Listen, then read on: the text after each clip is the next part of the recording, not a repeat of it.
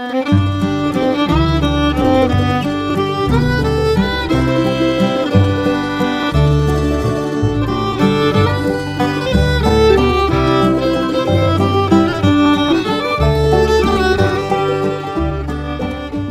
morning, Oregon. I'm Finn J.D. John, FJ at OffbeatOregon.com, and this is the Daily Offbeat Oregon History Podcast. Today, for your listening pleasure, we have an archive show, first published as a newspaper column and podcast episode sometime in the last 10 years.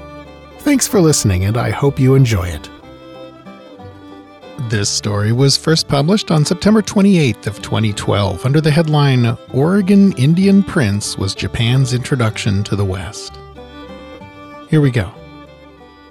Ranald MacDonald was overcome with emotion as he watched the whaling ship disappear over the sea, leaving him behind in his small open boat. No doubt he had at least a moment of doubt. His plan was audacious, almost to the point of recklessness. He intended to deliberately land on the closed and forbidden island of Japan, present himself as a shipwreck victim, and hope for the best. Ranald's situation was made the more intriguing because of who he was. He was no ordinary mariner. He was the highly educated and polished son of Archibald MacDonald of the Hudson's Bay Company and Princess Raven, daughter of Chief Concomly of the Chinook tribe. In other words, he was both an English gentleman and an Indian prince. In him, the native holders of the Columbia River lands had a direct blood connection with Great Britain. Had things gone just a little differently, Ranald might have become the founding father of a greater British Columbia, one encompassing all of Washington and most of Oregon. But Ranald had no idea. As far as he knew, he was just another sailor, albeit one with more education than most. Like many sailors, he craved adventure, and he meant to find it here, in the forbidding and whispered about land of Japan. When he finally arrived on the shore, Ranald found the locals quite frightened. Not of him, but of the Imperial Japanese authorities.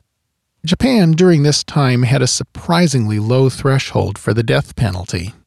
At one point, Ranald was shocked to learn that a jail guard who had brought his wife and children to see him had been summarily decapitated as punishment.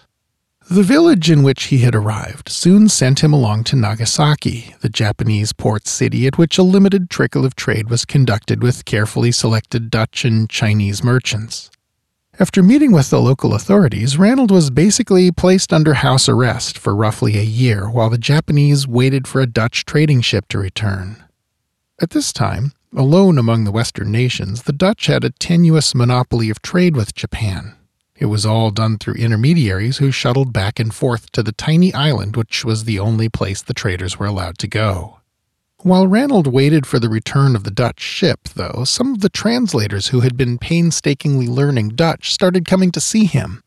Japan had been coming under increasing pressure from British and American merchant fleets trying to get access to their markets, and the government was increasingly aware that its isolationism wouldn't protect it for much longer. To properly deal with the quote unquote barbarians, it needed people who could speak to them directly without resorting to two step translation through Dutch.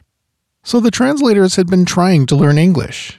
They'd created a Japanese Dutch dictionary and acquired a Dutch English one, but through this two step process, they had made very little progress. It was a little bit like Google Translate, only worse. When Ranald arrived, they eagerly flocked to his house slash jail, and soon his room became, in the words of author William Griffis, quoted by Roe, quote, a house of reception lit with wax candles on low square stands. Men of all orders came to see and talk. A total of 14 samurai diplomats spent that year learning English from Ranald and carrying on conversations at all hours. Ten months passed by and it must have seemed all too soon that an American Navy ship looking for a gang of deserters arrived. This ship was Ranald's ticket back to the West. Bidding farewell to his Nagasaki friends, he boarded the ship and was off. Behind him, he left a nation that was now actually ready to open itself to the outside world once again. When American Navy Commodore Matthew Perry arrived a few years later, Ranald's students were able to meet him and his officers in proper style. But more importantly, their contact with Ranald, the first well educated North American Englishman that they had encountered, had left the Japanese with a very favorable impression. Two centuries earlier, they had had a wholly different experience with Portuguese traders and missionaries, whose dishonesty, contempt, and aggressiveness had inspired Japan's closing in the first place. In Ranald, they saw an emissary of a completely different sort of Western power, one whom they could work with on a basis of mutual respect. After he left Japan, Ranald knocked around the world for another dozen years or so. He went to Australia, where he joined the gold rush there, then he returned home to Western Canada just a few months too late to see his father again, by the way. Archibald MacDonald died thinking Ranald drowned off Japan. He was in time, though, for a joyful reunion with Jane MacDonald, the woman he still thought was his biological mother. But it was then that he learned the truth of his birth. However, of course, his ancestral lands were now officially part of the United States of America, and the hour for claiming his patrimony was past. This doesn't seem to have troubled him much, though. Ranald spent the remainder of his life pursuing opportunities in British Columbia. He launched a freight business in the gold fields of the Fraser River and the Cariboo and was part of an expedition to explore Vancouver Island. In all his dealings, he was known as a courteous, mild mannered, friendly, and good hearted man. Occasionally, people would interpret that as weakness and find out the hard way that Ranald MacDonald was as tough as they come, there are several stories from his life on the rugged frontiers of the world where people do things like pull knives on him and then wake up a few hours later with a splitting headache wondering what happened. Ranald never did go back to Japan, but his short stay in that country left an impression on him.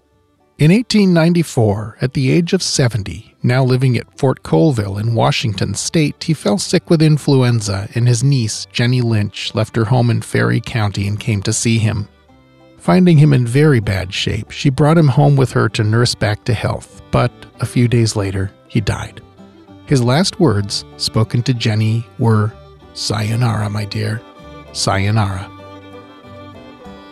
Key sources in this story have included works by Jo Ann Roe and friendsofmacdonald.com. Well, that's our show for today. Thanks again for listening, and I do hope you enjoyed it. This podcast is part of Offbeat Oregon History, a public history resource for the state we love. Check out our hub page at offbeatoregon.com to explore all the other things we do or to find full citations and visuals that go with today's show. This podcast is covered under a Creative Commons license. For details of that, see offbeatoregon.com slash cc. Our theme music is by the Atlas String Band and was written by Carmen Ficara. Listen and download more at atlasstringband.com. Offbeat Oregon History episodes are uploaded every weekday morning at around 6 a.m., so it'll be a couple of days before you get your next fix. Until then, go out and fill up the rest of the day and the subsequent weekend with good stuff. Bye now.